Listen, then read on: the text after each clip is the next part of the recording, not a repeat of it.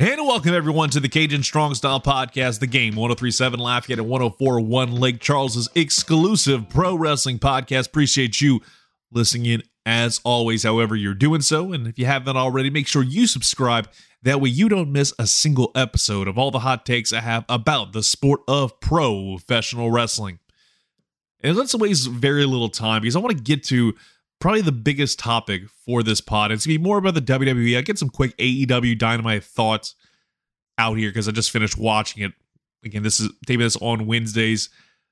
Next week is gonna be a little bit different because we're not gonna have a podcast during next Wednesday or Thursday whenever I typically would tape it. We'll tape it after Extreme Rules next weekend. I know there's also gonna be Bound for Glory as well. So a lot of stuff to get to in a short period of time. So let's go ahead and get started with WWE. And I think the biggest question I have, and this is me just being honest here, is the Triple H honeymoon officially over? Because to me, just based off of what I've seen over the last few weeks, and mind you, it's very much has been small sample size for me the last couple of weeks. More so because, you know, football, in my mind, kind of takes precedence over what's going on inside the WWE. Again, my day to day job revolves around sports, not sports entertainment. As much as I would love it to be all about the world of pro wrestling day in and day out, honestly, I'm a big fan of the NFL. Like a lot of people are. And it's starting to feel a little bit stale. I could be completely off base here, but I'm starting to feel a little bit of the burnout from the post Vince McMahon and early Triple H era where it feels like it's kind of going through its paces to a certain extent. Now, is it still good? Yes, absolutely. There's some great moments in the shows every single week. I think the big highlights has to be the Alpha Alpha Academy. I almost wanted to call them American Alpha, like somebody accidentally did in their Fightful Select notes. But that that's this is a moment that I can just say right here, right now, where Monday Night Raw, it's it's still a three hour struggle a lot of weeks. But early on, when Triple H took over a lot of the day to day creative and stuff, you got to see this thing get a lot better virtually overnight. You're seeing a lot of great moments and surprises and just some really cool storylines all throughout. Now, it feels to a certain extent it's spinning its wheels and things are taking a little bit too long. And the biggest thing that's I feel like is taking way too long is the reveal of whatever the white rabbit is. No idea what it could be. We talked about it last week. The fact that this could be the signaling a return for Bray Wyatt would be an amazing thing, but at the same time, we don't know if that's even true. A lot of people were disputing it, whether or not it could be just Karrion Kross changing his gimmick, Paul London and Brian Kendrick coming back to the WWE, which I highly, highly, highly, highly, highly doubt because of not just the whole Brian Kendrick thing of him speed running through AEW, having a match announced, and the match gets taken away after some questionable tweets come out surrounding him. And you also had obviously Paul London and Triple H didn't necessarily always see eye to eye. I want to remember a shoot interview he talked about his relationship with Triple H and saying, you know, maybe not the best. So I think at the end of the end of the day, it'd be cool, but at the same time, I just don't think it's ever going to happen. So if we're going to talk about who's returning, I feel like it's more likely than not the Fiend, but it's just how long are people going to play along and be part of the charade? Like you think about it. You started off with the cool QR code on Monday Night Raw last week that led to you going to a website.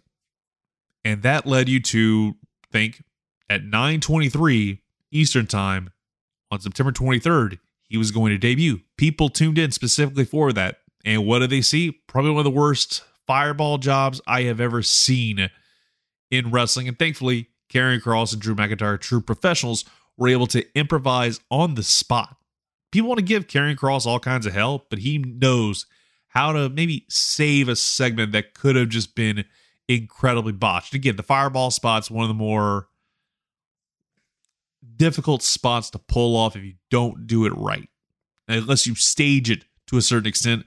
Like the last time I saw a really good fireball spot was, of course, the Keith Lee spot. But that was something that worked really well because they were able to do several takes of it, more likely than not, since this was very much peak pandemic era WWE NXT programming. Back when it seemed like there was somewhat of a competition between Monday Night Raw, excuse me, NXT and AEW Dynamite. Not anymore, not by a long shot. We'll talk about NXT 2.0 in a little bit. But then we see nothing of that nature on Friday night. There's a QR code that says Monday night. That doesn't say Monday Night Raw, but actually has the exact coordinates to the arena, the Rogers Center, where they were having Raw take place on Monday. So you think, oh, hey, Monday Night Raw, we're to wind up watching. Now, he doesn't show up at all throughout the show. They do another QR code that leads to another video, which is actually on TikTok right now, and it has the coordinates for the show on SmackDown. Now, my thing is, how much longer are people gonna patiently wait before they eventually get tired of it? It's a lot like the boy who cried wolf. You hear the boy cry wolf enough times, eventually you're just gonna get tired of him crying wolf. And the next thing that's going to happen is the wolf's going to show up and nobody's going to care. Nobody's even going to know it's there. I'm hoping they can stretch it out for a little bit longer, but I think once you get past extreme rules, that it's past the point of carrying on. You just need to kind of pack up shop, move on, and get to the next part of the story. Especially when you've got Survivor Series War Games and Crown Jewel not too far down the road. But let's get back to actually what's going on inside the WWE squared circle. And there wasn't really much to write home about about Monday Night Raw. There were some cool things, namely, again, the American Alpha not excuse me, Alpha Academy did the exact thing I didn't want to do earlier. But that match with Kevin Owens and Johnny Gargano, the entire intrigue with Braun Strowman, who by the way just looks fantastic. I saw a picture of him when he debuted, and what he looks like now, it's night and day, and it's great to see. But Monday Night Raw overall had probably one of the coolest moments of the week with Candice LeRae returning to the ring. That was again a very nice surprise. We never thought she'd actually show back up inside the WWE for at least a good while. But it's also kind of a nice touch when you realize that Johnny Gargano made his return in Toronto a few weeks ago, about a month ago, it feels like. And then you kind of run it back in Canada, America's hat, and those two put on a really fun little debut match, or on the main roster at least and it was a complete surprise where nobody knew who it was exactly till the second Candice LeRae's name showed up on the Tron. Even when you saw the Poison Pixie, people were like, "Who?" And then it wound up being, "Oh my god!" It was very much a delayed pop, but when it hit, it hit, and it was a really nice surprise to see Candice LeRae have this return after having her kid and all this stuff. It's always great to see returns. This was a return that was a pleasant surprise. Just definitely did not see that coming in any way, shape, or form. We also got a really nice surprise after the match. He wrestled Nikki ASH, wound up winning, of course. But it starts to look like after the match, Nikki ASH has officially taken off the mask. So it looks like she's going to finally get rid of the superhero gimmick that had definitely ran its course for a good while. Again, there's only so much you can do with the old, you know, superhero gimmick. Don't believe me? Go back and watch like the Hurricane stuff. The Hurricane stuff was cool as all hell, but I feel like at a certain to a certain extent, it ran its course and probably ran on a little bit too long. Especially with WWE, but then again, they just love to beat a dead horse into the ground. And eventually, when they did drift away from the Hurricane gimmick, obviously because a bad hurricane wound up hitting. That's when they got rid of it not long after. And lo and behold, you wind up seeing Gregory Helms and probably one of my favorite gimmicks that I think a lot of people are underappreciated, underappreciated, I should say. So hopefully we get to see the old Nikki Cross come back because I think that's the right way to go about it. Because Nikki ASH had a certain shelf life, and the second she got jobbed out to Charlotte Flair, it lost all reputability and everything. Just wasn't a huge fan of that. The only other thing that I have to say about WWE in the last week or so has to be NXT 2.0. This is about the only segment that I wound up seeing it. Again, I've I've had very weird like sleep patterns lately. I'll just legit be on the bed and all of a sudden watching Raw or NXT and I just pass out. And this is a prime example of that with NXT. And it's not even a knock against the program. It's just I was dead tired. But the show opened up and I absolutely popped for this.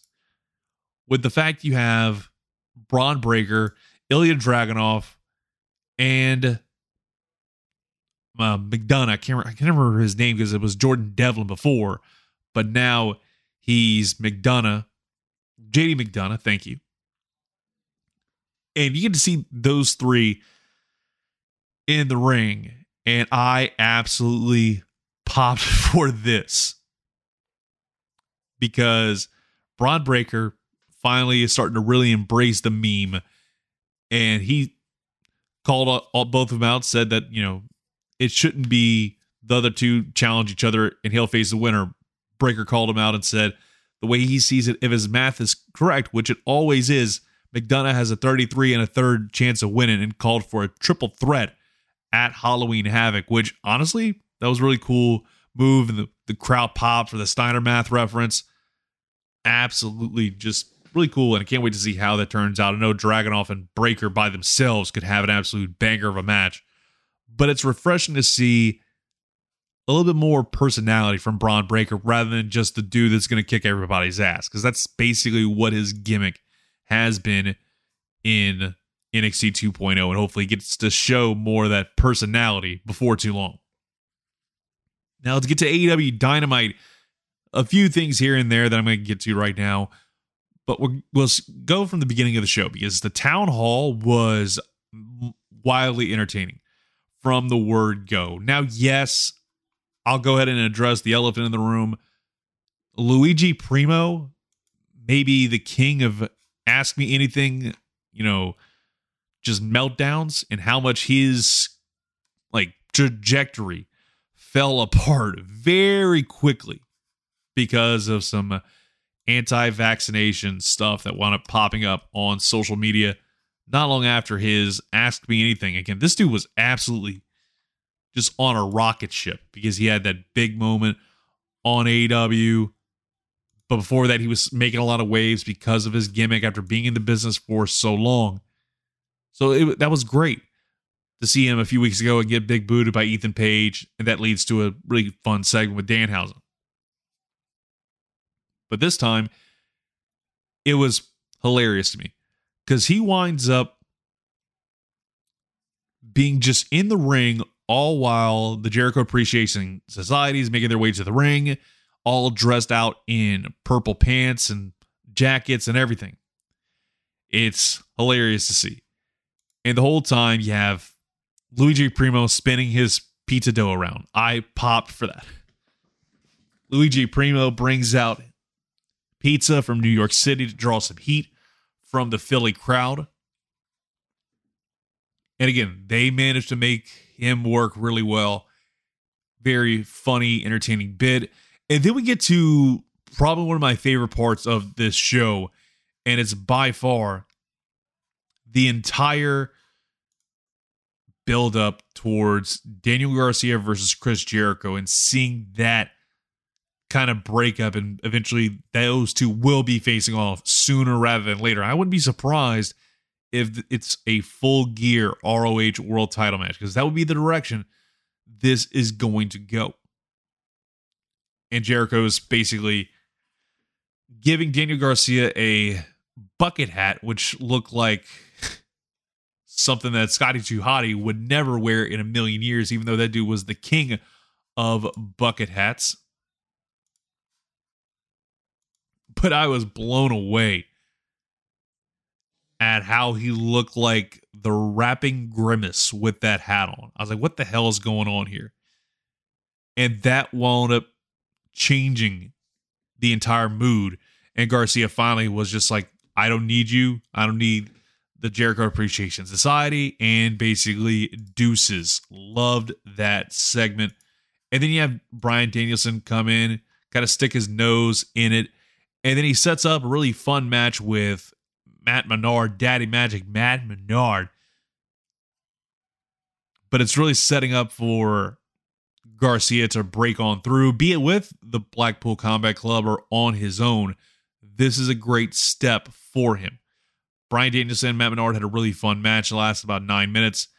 The finish, though, was pretty entertaining as all get out because you wound up having a little bit of outside interference with Angelo Parker hitting Danielson on the ringside mat with a DDT. Menard was distracting the ref. So Menard wound up winning, wound up getting a two count after a stack cover, but Claudio ran out, went after Parker, giving him a running European uppercut, and then picked him up and ran his ass to the back. I absolutely popped for this. Some tremendous content between those two. And again, Claudio's strength was in full display here. Then we get to a town hall promo with Wheeler Yuta in the ring, calling out MJF and said they have a real serious problem. And basically, he is fighting for a guy like Tony Schiavone who wound up getting knocked over by MJF. Maxwell Jacob Friedman comes out. These two just go at it, really good back and forth.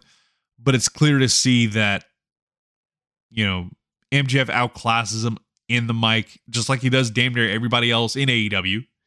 But Yuta's getting better on the microphone.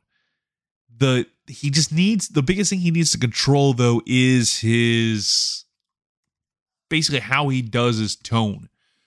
Because it's always up, down, up, down, up, down. I understand it's a lot of just high energy, but there's moments where you need to have that just constant intensity, but also kind of follow the Jake the Snake Roberts type of promo where you talk slow, you talk like a normal person, and then you start ramping up more and more and more till you get to the big moment that's going to get people hooked. And again, dude was performing in front of his hometown crowd. Can't wait to see the match with MJF and Yuta in Washington, D.C. That's going to be a pretty fun match. Then we get to Jon Moxley versus Juice Robinson.